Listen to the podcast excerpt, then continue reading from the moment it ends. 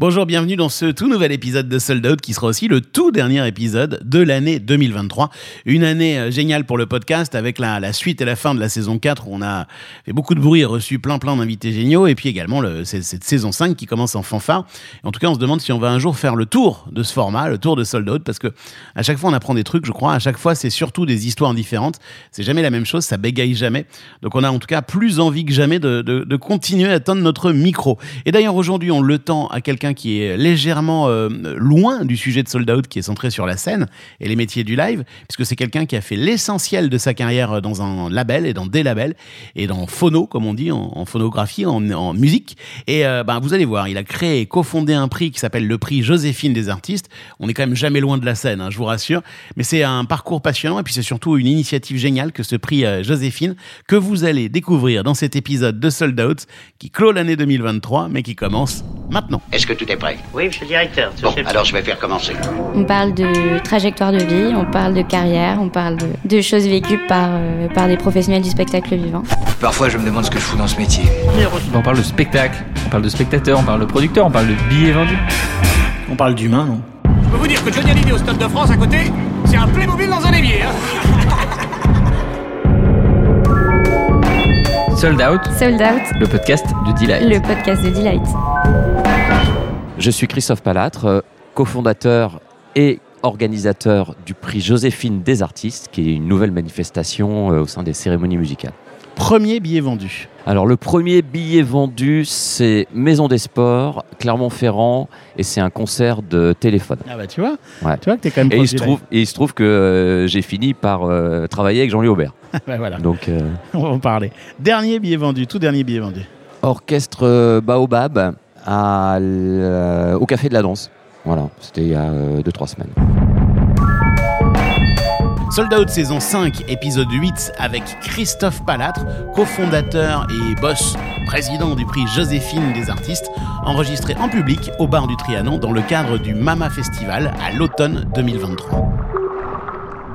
Alors Christophe, au début, tu as commencé sagement puisque tu as fait des études, des grandes études, une école de commerce et un master aux États-Unis. Ouais, mais euh, avec quand même euh, un regard, euh, on va dire, très orienté vers la musique, puisque je comprenais pas trop à l'époque que ça pouvait être un métier, mais c'était une passion. Ça commence souvent comme ça, hein, la musique. Hein. Donc, dès mon plus jeune âge, on va dire, je passais beaucoup de temps dans les Fnac, chez les disquaires, à regarder ce qui sortait. Ensuite, lorsque j'ai été un peu plus âgé, je me suis occupé du centre d'information du rock pour la région Auvergne. Après, je suis parti faire effectivement des études aux États-Unis. Et là, euh, même si j'avais un accent déplorable, euh, je me suis euh, retrouvé directeur de promotion d'une college radio qui s'appelait KLSU. C'est quoi les college radio? Alors c'est un, un, réseau de radios alternatives qui sont sur les campus américains et qui ont un pouvoir, je dirais, d'influence assez important. Euh, puisqu'elles sont écoutées par euh, tous les étudiants. C'est vraiment la radio du campus. Et il y a tout un maillon euh, de, de, de radio aux États-Unis. Ouais, il y a des légendes qui disent par exemple que c'est les college radio qui ont starté des morceaux comme Creep de Radiohead ou des trucs comme ça. Certainement, ouais, qui sont au début du grunge. Enfin voilà, c'est des radios assez ouvertes avec une programmation très diversifiée et gérée par, par les étudiants, les étudiantes. Et elle s'appelait comment toi ta radio? KLSU. Rien quand tu Louisiana, Baton Rouge. Ah, C'était, euh... bah, j'étais obligé de savoir le dire parce que j'ai commencé en fait dans cette radio euh, comme animateur. Et comme ils étaient un peu dubitatifs sur euh, mon accent, ils m'avaient filé un créneau le jeudi soir entre 2h et 3h du matin. oui, c'était très dubitatif quand même. bon, bah après j'ai fini quand même directeur de promotion de la radio, donc j'étais plus à l'antenne, mais je m'occupais de ce qui se passait derrière pour essayer de, d'organiser des événements. Donc ça rejoint un peu le live euh, dans les bars autour de, de Bâton Rouge, qui est une ville très festive et très étudiante, donc il y a plein de places pour jouer euh, et découvrir de la musique. Et toi, à ce moment-là, tu es un passionné de musique, tu te touches un peu à l'antenne, mais tu n'es pas musicien, tu euh, non. tu joues pas vraiment. Alors, je joue un petit peu, mais très mal. J'ai fait du piano dans ma jeunesse. J'ai même joué de la basse parce que c'était l'instrument le plus facile quand j'étais en école de commerce et ça m'a permis de, de monter un groupe et euh, de faire la première partie de Noir Désir. Donc, euh... T'as fait la première partie de Noir Désir Bah ouais. Ah ouais ça a été le, point culminant de notre carrière. En fait, on était un groupe composé d'étudiants qui venaient d'écoles de, différentes. On avait un excellent batteur euh, qui venait des arts et métiers euh, et un très bon guitariste. Moi, je dois déplorer que j'étais certainement le plus mauvais musicien des quatre. Enfin, il y euh, avait que quatre cordes, ça limitait les risques. et c'est pour ça que j'avais choisi cet instrument. Bon, et après, donc, en 93, euh, c'est la fin de tes études et le début de ta vie professionnelle. Et là, tu commences par 4 ans euh, dans la pub. Ouais, parce que j'avais une formation marketing, euh, je trouvais que c'était un métier intéressant où il y a de la créativité, il y a de la stratégie, euh, plein de choses en fait que on retrouve ensuite euh, dans le monde de la musique. On travaille avec des créatifs qui sont un peu entre guillemets les artistes euh, des maisons de disques ou du live. Donc il y a, il y a eu pas mal de similitudes. Donc j'ai travaillé euh, là-dedans, ce qui m'a permis de, de me former euh, assez vite euh, aux, aux différentes techniques de- du marketing. Et puis j'ai rencontré au sein des agences des photographes, des directeurs de création, dont l'un travaillait en freelance pour Virgin. Et j'arrêtais pas de le bassiner, La, la maison de disques? La maison de disques. Ouais. J'arrêtais pas de le bassiner. On allait en rendez-vous chez McDo pour présenter des campagnes. Et je lui disais, non, mais c'est super, euh, McDo et tout, mais tu peux pas me présenter quelqu'un de chez Virgin. Je veux vraiment rencontrer quelqu'un de chez Virgin, etc. Puis il faisait un peu genre, bon, euh, pff, on verra un jour. Et puis un jour, en fait, euh, il a parlé de moi, Emmanuel de Burtel, qui m'a appelé. Et euh, je suis allé au rendez-vous sans connaître vraiment les métiers d'une maison disque. On a discuté pendant euh, trois quarts d'heure, une heure. Il m'a vraiment donné envie. Manuel Duburtel, qui était le, le, Le président de Virgin à l'époque. Ouais. Et qui m'a dit, euh, écoute, euh, prends une semaine, rencontre des gens à l'intérieur de la maison de disque, et puis reviens me voir et dis-moi ce que t'en penses. C'est un peu une manière de dire t'es embauché. C'était une manière, en tout cas, de me, de me dire, on a bien envie que tu viennes, mais euh, conforte ton choix et euh, sois certain que, que- que c'est ce que tu veux faire. Donc ça m'a pas pris une semaine, ça m'a pris deux jours, et euh, je suis venu quand je suis parti de chez BDDP. T'as euh, démissionné? Ah bah oui, oui, bien sûr. Ah, mais c'est quand même un acte courageux, quoi, parce que Oui. t'avais un job tout tracé. enfin. Oui, oui, enfin en début de carrière, on peut se permettre de faire des choses. Et puis quand on a tout d'un coup, euh, on se rend compte que en fait, on peut allier sa passion et, euh, et son boulot. Bah, il n'y a pas 36 000 occasions. Puis ça me faisait déjà rêver. euh, Virgin euh, à l'époque, euh, c'était euh, plein d'artistes euh, emblématiques, euh, le meilleur de, de- de la musique anglaise.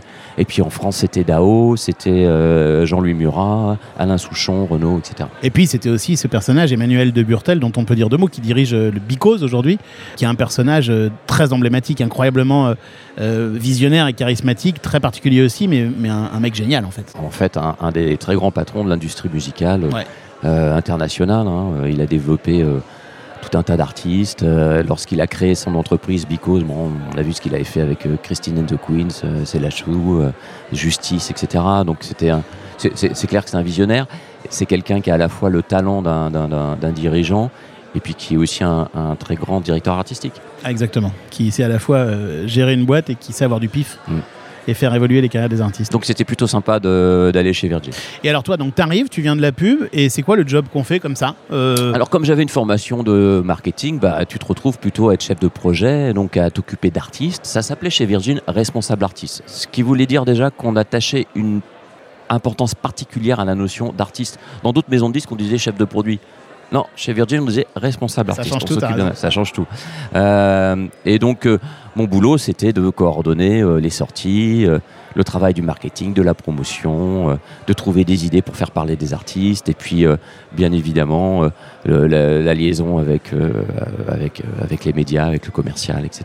Donc, c'est plus un, un boulot d'organisation, mais qui demande de la stratégie, d'avoir des idées euh, et d'un bon, rela- un bon relationnel pour comprendre un peu euh, quel est l'artiste, quel est son travail et comment on, on va l'amener vers le public. Et quel est le premier artiste que t'as accompagné? Alors, j'ai euh, commencé à travailler avec. J'en avais plusieurs au début. hein, on n'a pas qu'un seul artiste, puisque suivant les sorties de l'album, il y a, y y un rythme différent qui, qui s'opère. Donc, j'ai bossé pour. au départ, j'étais sur le catalogue français, ce qui n'était pas ma, ma musique d'origine, mais euh, en fait, ça s'est révélé être le job euh, super intéressant parce que lorsqu'on s'occupe d'artistes euh, signés en France, bah, on fait tout. On fait à la fois la pochette avec eux, le choix des singles, les vidéos, le moment où on part en tournée, etc.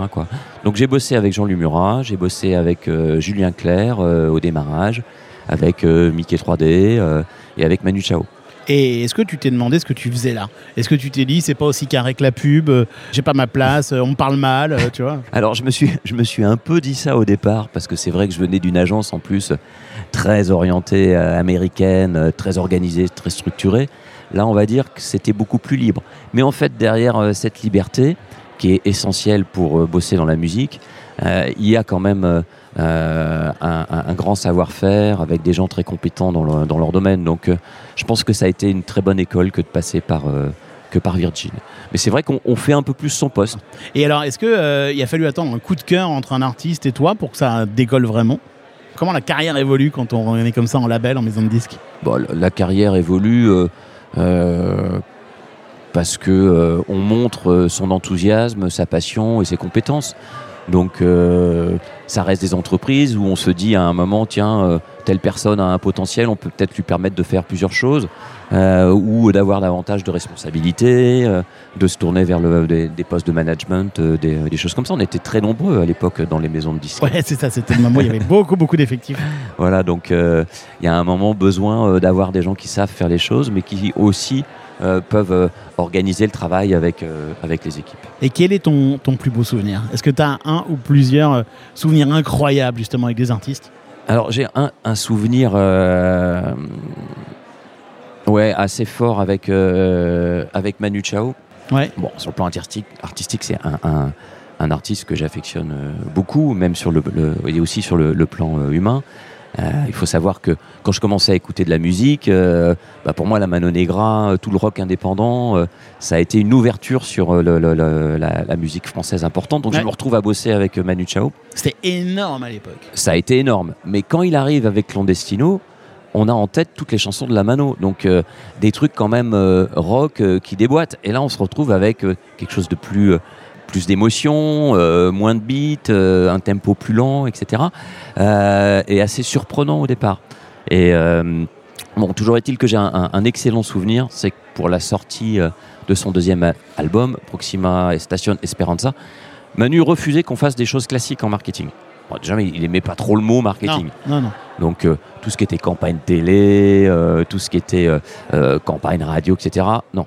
Si les gens veulent acheter mon disque, ils, veulent, ils doivent y aller par eux-mêmes.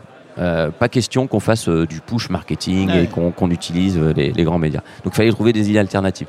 Et on avait eu une idée assez intéressante, en tout cas qui lui a plu. On s'est dit ça s'appelle Proxima et Station Esperanza. Bah, on va débaptiser une station à Paris, on va l'appeler Esperanza, une station de métro. On a fait ça à Montmartre. Et on a complètement réhabillé l'intérieur de la station en utilisant tout l'espace publicitaire, les 4 par 3 euh, les petites affichettes qu'il y a sur euh, euh, les, les- les portes d'entrée, etc. Et en demandant à Manu et ses équipes de faire des, des créations uniques pour raconter un peu Ah, son c'est histoire, génial. son parcours, etc. On n'a pas fait que ça. Euh, on a investi un bar où il allait souvent euh, et on a créé une radio libre. Pendant euh, une semaine, on a émis sur la radio Bamba. Euh, au départ, on avait une dizaine de personnes euh, qui étaient en bas et ça s'est fini avec 300-400 personnes tous les soirs parce qu'il y avait des émissions.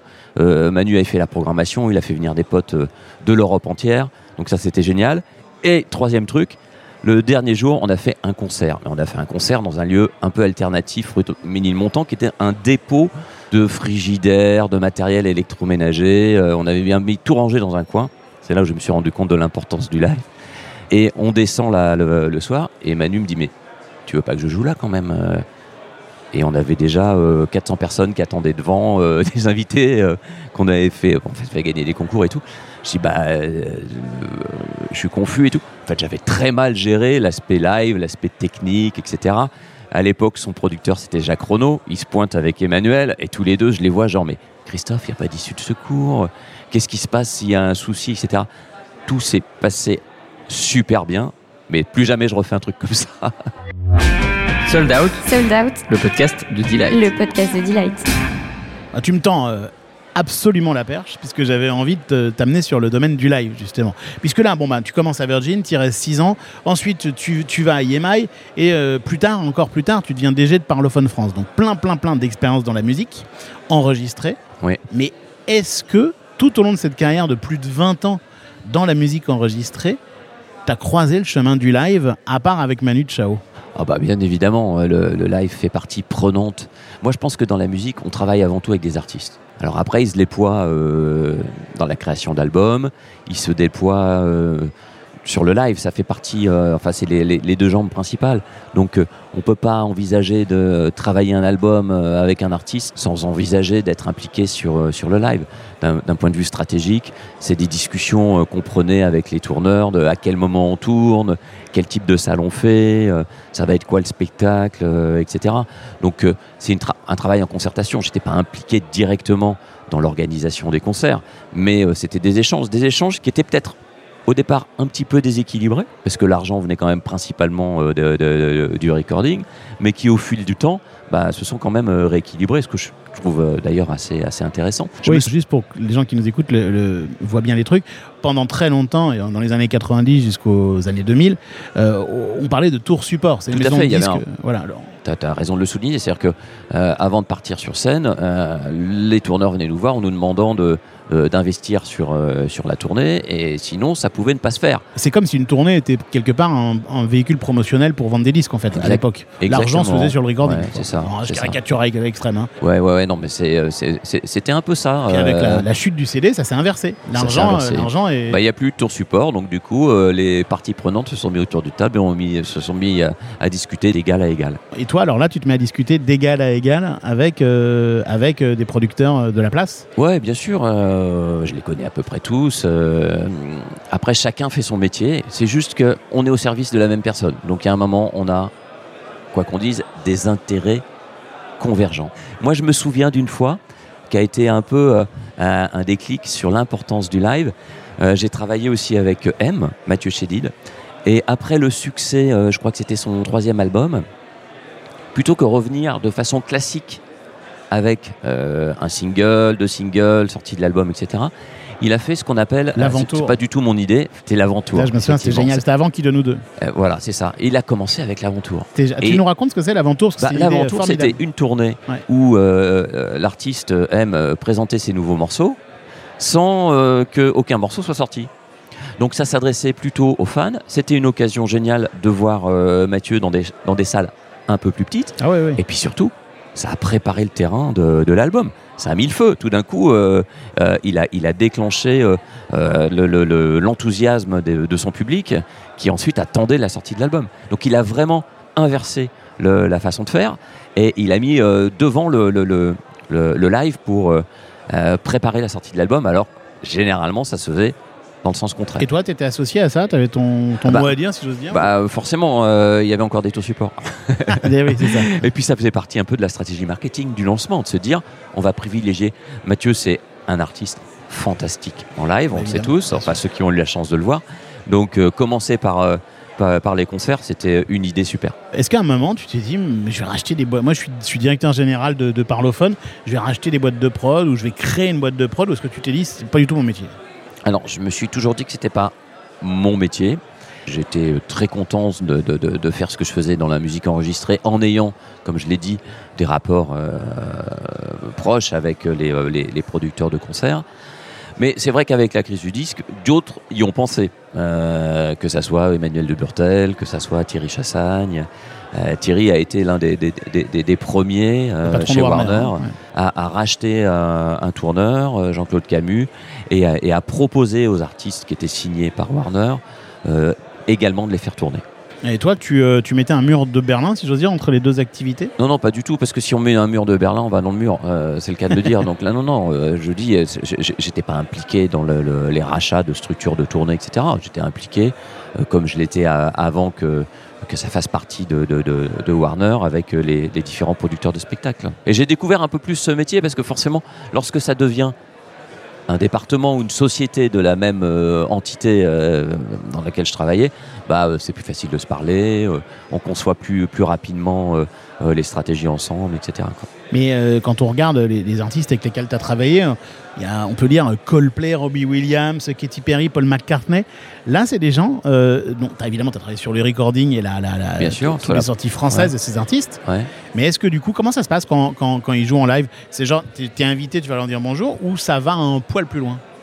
Alors, bien évidemment, on va voir les concerts. C'est euh, quand même génial de pouvoir euh, voir un peu l'aboutissement du travail sur l'album, etc., l'enthousiasme des gens pour les concerts. Donc on y va. Et puis, artistiquement, c'est toujours euh, top d'aller voir les artistes, euh, d'aller voir les artistes euh, sur scène. il y a des actions conjointes, euh, il peut y avoir euh, des actions marketing qu'on fait ensemble. Lorsque euh, Robbie Williams fait son euh, premier stade de France, euh, d'ailleurs il en fait deux directement, bon bah forcément avec euh, le, tourneur, on, réfléchit à quel moment euh, on l'annonce, comment on l'annonce. Nous on est un renfort promotionnel, on est un renfort marketing pour que ça soit un véritable événement. On monte autour des concerts, des opérations. C'est souvent la maison de disques qui s'en occupe. Maintenant, c'est un peu les deux, avec les radios, avec les différents médias, les partenaires, etc. Donc on est impliqué sur, surtout sur ces gros concerts. T'as un souvenir de live, toi, qui t'a euh, bouleversé, mis à l'envers dans le cadre de ton taf? David Bowie à l'Olympia. Je dis des noms classiques un peu, mais c'est vrai que c'était un concert exceptionnel. Moi, je l'avais jamais vu. J'ai eu la chance de le voir euh, à l'Olympia.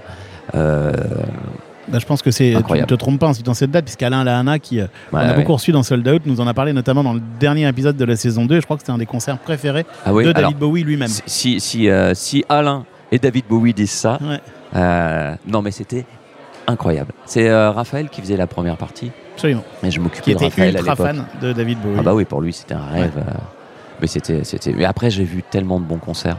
Pour en revenir à la question du live versus recording, moi ce que je, je, je, je, je mets en avant, c'est que une fois de plus, on, on est au service des artistes et euh, je pense pas qu'un un artiste euh, fasse une carrière énorme si euh, quelque part il fait pas des bons disques et il est pas bon sur scène.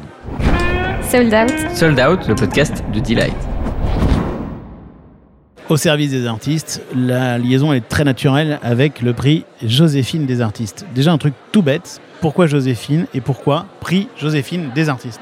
Alors, Joséphine, parce que Joséphine Baker est Oser Joséphine. Le prix Joséphine, son idée, c'est de récompenser l'audace artistique. Alors, qui de mieux que Joséphine Baker, qui arrive euh, en France, euh, qui sait pas parler euh, notre langue, euh, qui va faire une carrière incroyable avec, euh, alors pour le coup, là aussi, le live a une dimension euh, exceptionnelle. Et puis, bon, euh, Bachung, Osé Joséphine, euh, l'un de nos, nos- plus grands artistes euh, francophones. Donc, on trouvait que c'était bien de faire un clin d'œil et d'appeler ce prix le prix Joséphine des artistes. Pourquoi des artistes? Bah Parce qu'à l'instar du Goncourt ou du Festival de Cannes, c'est un prix qui est décerné chaque année par un jury d'artistes. Et figure-toi que ça n'existait pas en France. Et dans le jury cette année par exemple, il y avait Arthur euh, Teboul de Feu Chatterton. Ouais, il y avait Arthur Teboul, il y avait Eddie de Préto, il y avait Pauline Croze, euh, il y avait Sofiane Pamar, euh, il y avait Léonie Pernet. En fait, ce Pas qui- mal. ce qui est, ce qui est intéressant, c'est de réunir des gens qui viennent de scènes musicales différentes. Parce que la volonté de- du prix Joséphine, c'est de mettre en avant la diversité et la qualité de la production française. Tu le fais pas si tu fais un jury qu'avec des gens qui viennent de la chanson ou, qui viennent euh, de, l'électro. Donc euh, l'idée, c'est de mélanger à chaque fois les personnalités du jury. Et de mélanger euh, tout, quoi, de mélanger tous les genres, il n'y a pas de barrière, Ouais. et de mélanger aussi les artistes établis, ça peut, peut y avoir Orelsan dans la liste, ou des artistes dont on n'a pas la moindre idée de ce qu'ils font, comme par exemple, moi j'ai découvert Papillon Monarque du Thury, qui est le lauréat euh, de cette Voilà. année, quoi. Ouais, que j'ai toujours pas écouté encore, mais euh, c'est quoi Papillon Monarque du Thury Alors, je, je reviens juste sur un truc que tu as dit que je trouve super important, c'est euh, pas de catégorie. On s'est posé la question, bien évidemment, au départ. et On s'est dit, non, mais s'il y a un truc qui est certain, c'est qu'on va pas faire euh, féminin, masculin, et on va pas faire euh, électro, rap, chanson. Pourquoi? Parce que le prix Joséphine s'adresse aux fans de musique, aux euh, 10-12 millions de personnes euh, qui ont un abonnement euh, à une plateforme numérique, à des gens qui vont voir des concerts euh, de façon euh, assez régulière. Et ces gens-là, on a, ils n'ont pas envie d'être enfermés. Ils peuvent écouter un album de jazz et euh, l'après-midi euh, écouter un album d'électro et être sensible à une chanson parce qu'elle est bien faite. Mais t'es un peu schizophrène, Christophe, je me permets, et on reviendra à cet artiste dans une seconde, parce que toi-même, tu as dirigé les victoires de la musique, tu as présidé les victoires de la musique plusieurs Ouais. fois. Alors, je les ai présidés pendant deux ans et euh, ça m'a donné le goût de, bah, effectivement, de faire De une faire le manifestation. Alors, c'est- pas forcément le contraire. Euh, on peut pas se comparer aux victoires de la Non, musique, non, on n'a pas leur puissance, bien évidemment. Bien je sûr, dirais qu'on est, on est, on est complémentaires. Après, quand tu crées un, un- un prix en 2022, euh, effectivement, tu pars d'une page blanche, donc tu peux te permettre euh, de faire les choses différemment. Et puis, si on veut être complémentaire, bah, faut surtout pas qu'on fasse la même chose. Donc, euh, le positionnement, c'est de donner la parole aux artistes. C'est eux qui choisissent et euh, d'être très ouvert à partir du moment, bien évidemment, où l'album est produit en France. Alors je reviens à, à ce- à cet artiste qui a gagné cette année, dont, dont le nom est Papillon Monarque de Thury. Alors, il s'appelle. Turi en fait. Ah ouais, ouais, ouais. Et Ah, le nom de l'album, c'est Papillon Monarque. Ah, pardon. Voilà. Alors, tu sais pourquoi il s'appelle. Thury Ah non, mais il- bah non, non, non. Alors c'est un garçon euh, qui, euh, qui vient de Boulogne-Billancourt où il y a une scène rap euh, assez, on va dire, forte. hein. Le duc Booba vient de, vient de Boulogne, L.I.M., enfin il y a pas mal d'artistes qui viennent de, de- de- de Boulogne-Billancourt. Et figure-toi qu'il a commencé par des battles. Et à un moment, il faisait une battle et il y a une fille dans la salle qui crie « Ça, c'est une tuerie !» Ah, c'est cool. Et il s'est dit, Ah bah ça, ça va être mon blaze. Et donc c'est devenu son blaze. Et il fait partie donc euh, euh, Papillon Mo- Monarque et son et son euh, deuxième album après euh, Bleu Gospel. Et il fait partie d'un super label qui s'appelle Foufoune Palace. Euh, et toujours des noms. bah, dans le rap, ils sont toujours très forts. Qui héberge également un autre artiste remarquable qui s'appelle Luigi. Mais je me suis fait avoir, moi, parce que quand j'ai regardé et préparé cette interview, j'ai vraiment l'impression que le nom du, du, de, de, de, de- lauréat, c'est Papillon Monarque de Turis, qui aurait pu exister. Alors l'album lauréat, c'est effectivement Papillon Papillon Monarque. mais l'artiste c'est de Thury, c'est Voilà. Mais Bah, t'as c'est- raison, ça, on on pourrait, on pourrait penser que c'est Ouais. c'est un nom à, à, à- à rallonge. Et alors, et alors donc, bah, on pourrait imaginer, donc le processus, si j'ai bien compris, tu me dis si je me trompe, c'est que tout le monde peut s'inscrire, il suffit de, de s'inscrire sur le site. C'est les ayants droit qui s'inscrivent parce Bien que tu ne peux pas forcer un artiste à participer Non, à non, un mais concours Oui, moi je peux pas l'inscrire en Relsan, quoi. Enfin, c'est, Non. les ayants droit de Voilà. tel ou tel artiste qui C'est soit l'artiste directement, soit la maison de 10, soit l'éditeur. On s'inscrit, Il y en ça avait coûte 300 40 cette année euros. Ça Cette 40 année, il y en avait à peu près 300. Ouais.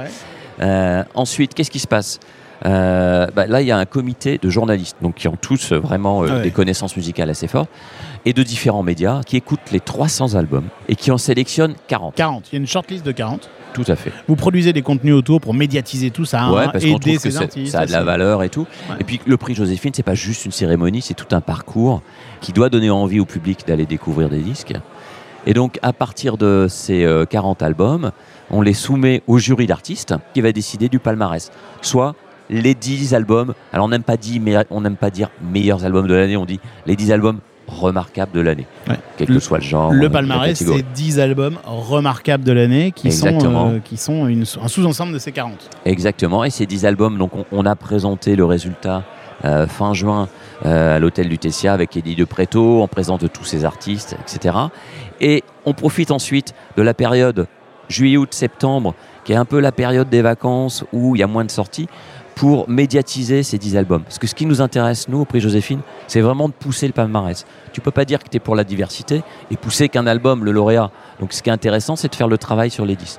Donc on produit, cette année, on a produit euh, 10 euh, documentaires sur les 10 albums. On est à la rencontre des artistes, on a passé euh, du temps avec eux pour qu'ils nous expliquent leur processus de création, comment ils ont fait le disque, euh, etc. Et ensuite, on diffuse ces documentaires. Cette année, on l'a fait avec, avec Culture Box et aussi sur, euh, sur nos réseaux. Voilà, ce qui nous intéresse, c'est d'alimenter, euh, de proposer des podcasts, de proposer des documentaires, de proposer des playlists pour que le public sorte de sa zone de confort aille écouter. artistes, ouais. Exactement. Et derrière, il y a une cérémonie. euh, Et alors derrière, parce que c'est toujours intéressant d'avoir un peu de dramaturgie, eh ben, on, on se dit que ces 10 artistes, eh ben, en fait, ils sont en lice pour la grande finale. Et la finale, c'est la cérémonie qui a eu lieu cette année au Studio 104, qui a un très bel écrin pour euh, découvrir de la musique et voir des artistes en live. Et voilà, donc un événement que tu produis et du live. Voilà, donc là, c'est ma première production live.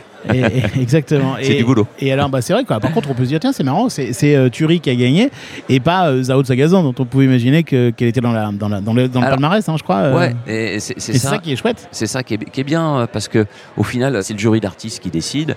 Ils ont choisi ces 10 albums et après ils en ont choisi un parmi les 10. C'est intéressant que ça soit l'album de Thury parce que c'est aussi un disque qui, mélange, euh, enfin qui décloisonne un peu les esthétiques musicales. Il y a du jazz dedans, il y a de la chanson, il y a du gospel. C'est un, ga- un garçon qui vient de la chorale et tout.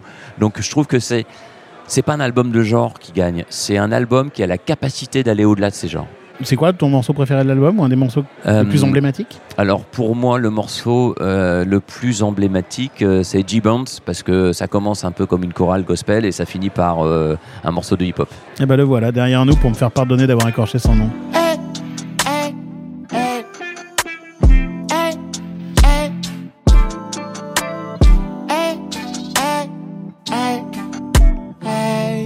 Je croyais que j'avais besoin d'un gars être un G et de baiser tout ce qui bougeait pour être un G.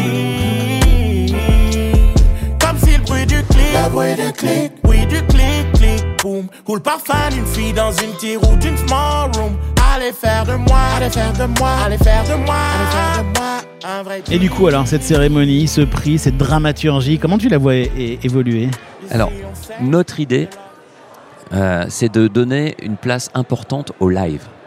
Donc, comment on a fait ça? Généralement, à une cérémonie, on vient, euh, soit on chante pas, ou soit on fait un single. Ouais. Donc là, nous, on s'est dit, les 10, ils chantent, enfin, ils performent, pardon. Et plutôt que leur euh, proposer de faire un titre, on leur donne 8 minutes à peu près. Donc c'est une petite capsule où pendant ces 8 minutes, ils font ce qu'ils veulent. Euh, ça peut être euh, euh, leur single et un autre titre, ça peut être pour des groupes d'électro une version extended d'un morceau, Euh, ça peut être euh, en fait ce qu'ils veulent quoi. Euh, L'année dernière, Laurent Barden nous avait fait, avait commencé par un, un- un morceau et ensuite il était parti en impro. L'idée c'est de leur donner 8 minutes pour qu'ils puissent exposer un peu plus que juste euh, Ouais, une le chanson. single, Pour que les gens en aient le temps de rentrer dans l'univers. Euh, je, le, je le dis, mais c'est vrai que la découverte, ça demande un effort, ça demande de Ouais. sortir un peu de sa zone de Ouais. confort. Donc il faut préparer les gens à ça. Donc la cérémonie, c'est des prestations de 8 minutes. Et entre chaque prestation, on s'accorde maximum 3 minutes. Et ça, c'est grâce au boulot formidable que font les, euh, euh, les, techniciens de, Radio France pour en savoir un peu plus sur l'artiste. Donc là, il est interviewé. Ça nous permet de faire le changement de plateau très rapidement. C'est une, une cérémonie qui est extrêmement fluide. C'est-à-dire que ça, ça, ça va vite. hein. Euh, On fait 10 lives et 10 euh, interviews et ça dure moins de 2 heures. Mais moi, j'avais prévu de te dire, est-ce que ça sert vraiment à quelque chose, un prix en plus, il y en a marre, tous ces prix, tout ce machin, c'est comme les prix littéraires. Mais ce que j'entends depuis le début de notre conversation, c'est qu'au fond, ce prix, c'est presque un prétexte, en fait, à mettre en avant les, les- des artistes et vous cherchez par tout moyen euh, à, à raconter des histoires autour de la découverte. C'est exactement ça. Notre ambition, c'est pas juste de faire une cérémonie, c'est vraiment de créer, une, j'aime pas trop le mot, il fait un peu marketing, mais une sorte de véhicule qui permette euh, euh, d'aller d'aller plus loin dans la découverte, euh, de se dire, euh, mais même, euh, tu vois, je prends le, le- le- le- je vais prendre vraiment un, un- un exemple atypique. Aurel San, il n'a pas besoin du prix Joséphine. Il se trouve qu'il faisait partie des 10. Pourquoi il fait partie des 10 euh, l'année dernière? Bah Parce que le jury d'artistes disent, quand même, civilisation. Ouais, bah oui. c'est un sacré disque, quoi. C'est un sacré album. euh, la démarche, elle est géniale et tout. Ben, s'il y a des gens qui se disent, c'est pas pour moi, Aurel San, et qui, parce que le prix Joséphine met pointe le doigt dessus, se disent, bah, je vais quand même aller l'écouter. Tant mieux. Voilà. On, dé- on Euh, décloisonne. on décloisonne euh, et on, on- on met la lumière sur euh, ces albums. Mais tu as raison, c'est pas juste une cérémonie, c'est un parcours qu'on veut extrêmement digital, puisqu'on pro- on propose des contenus essentiellement digitaux. On, on fait aussi des trucs. Alors ça rejoint un peu ce que tu fais. Euh, on montre aussi les coulisses. L'année dernière, on a fait une masterclass avec November Ultra et son équipe créative. Ah, c'est chouette ça. Euh, là, on fait la même chose aujourd'hui avec Turi et le Pass Culture. C'est-à-dire qu'on fait, on fait venir 100 jeunes d'Île-de-France qui vont pouvoir poser toutes leurs questions à Turi. Et, euh, Au Mama, vu- au Mama. au Mama, dans le cadre du Mama. Ouais. euh, j'ai- vu ça la- la- l'année dernière avec November Ul- Ultra dans le cadre du, euh, de l'Hyper Weekend Festival. Les questions, c'est génial parce que ça va de comment tu fais pour avoir de l'inspiration à combien ça coûte de faire un album. Comment tu as fait pour vivre avant de commencer à faire tes premiers concerts Euh, Comment on trouve un éditeur Enfin voilà, on, a aussi cette envie, alors c'est peut-être lié à l'âge, hein, euh, d'avoir un, de, transmettre et de faire découvrir euh, au jeune public les coulisses de la création musicale. Et alors moi, je vais me me permettre de te poser une question un peu cash parce que tu as une carrière donc de invraisemblable, enfin dans la musique, une très belle carrière où tu rentres comme ça chez Virgin et tu, tu, tu finis DG de parlophone. Est-ce qu'on en vit aujourd'hui d'un prix comme ça? Est-ce que ou est-ce que c'est quelque part du bénévolat au service de la filière? Alors, l'idée, c'est euh, de créer donc euh, un, un écosystème autour du prix euh, qui va nous permettre euh, de- d'en vivre et Ouais. j'espère De de grandir. et, et de, et de, de- de- de- de créer des emplois autour. On est dans une une démarche aussi entrepreneuriale. Donc, comme tout projet, et ça, tu es bien placé pour le, pour le savoir, ben, les premières années, c'est plutôt de l'investissement. Complètement. Donc on est là-dedans. Euh, on a créé une ESAS. Euh, Une on a invi- société anonyme, enfin une société par action simplifiée, donc Tout un- à fait. une boîte quoi. euh, avec mon associé. On a investi de notre poche en première année. En deuxième année, bah, on n'a pas eu besoin d'investir. Donc c'est plutôt c'est plutôt positif. Et voilà, on va essayer de, de- de grandir comme ça, mais mais on pense qu'il y a la place pour euh, pour des actions autour de la découverte musicale. Est-ce que tu te marres au moins Ah, là, pour le coup, oui. Mais je me marrais aussi avant. hein. Euh, c'est- un, un métier euh, prenant de, de, de- de passionné euh, que de s'investir dans la musique, mais c'est jamais triste.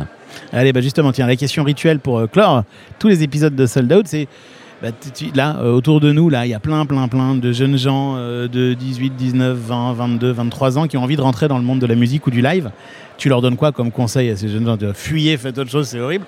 Ou allez-y, mais plus précisément, quel conseil? Bah, bien Je évidemment. vois que tu réfléchis vraiment. Non, non, bah, je- Ouais, ouais. pas dire une grosse bourde. Mais, euh, non, mais bien évidemment que je leur dis que si c'est leur passion, il faut y aller. Il n'y a, pas de problème. Et il n'y a pas de, de, de grandes portes, de petites portes. Euh, c'est un métier qui repose beaucoup sur le relationnel, les connexions qu'on peut avoir.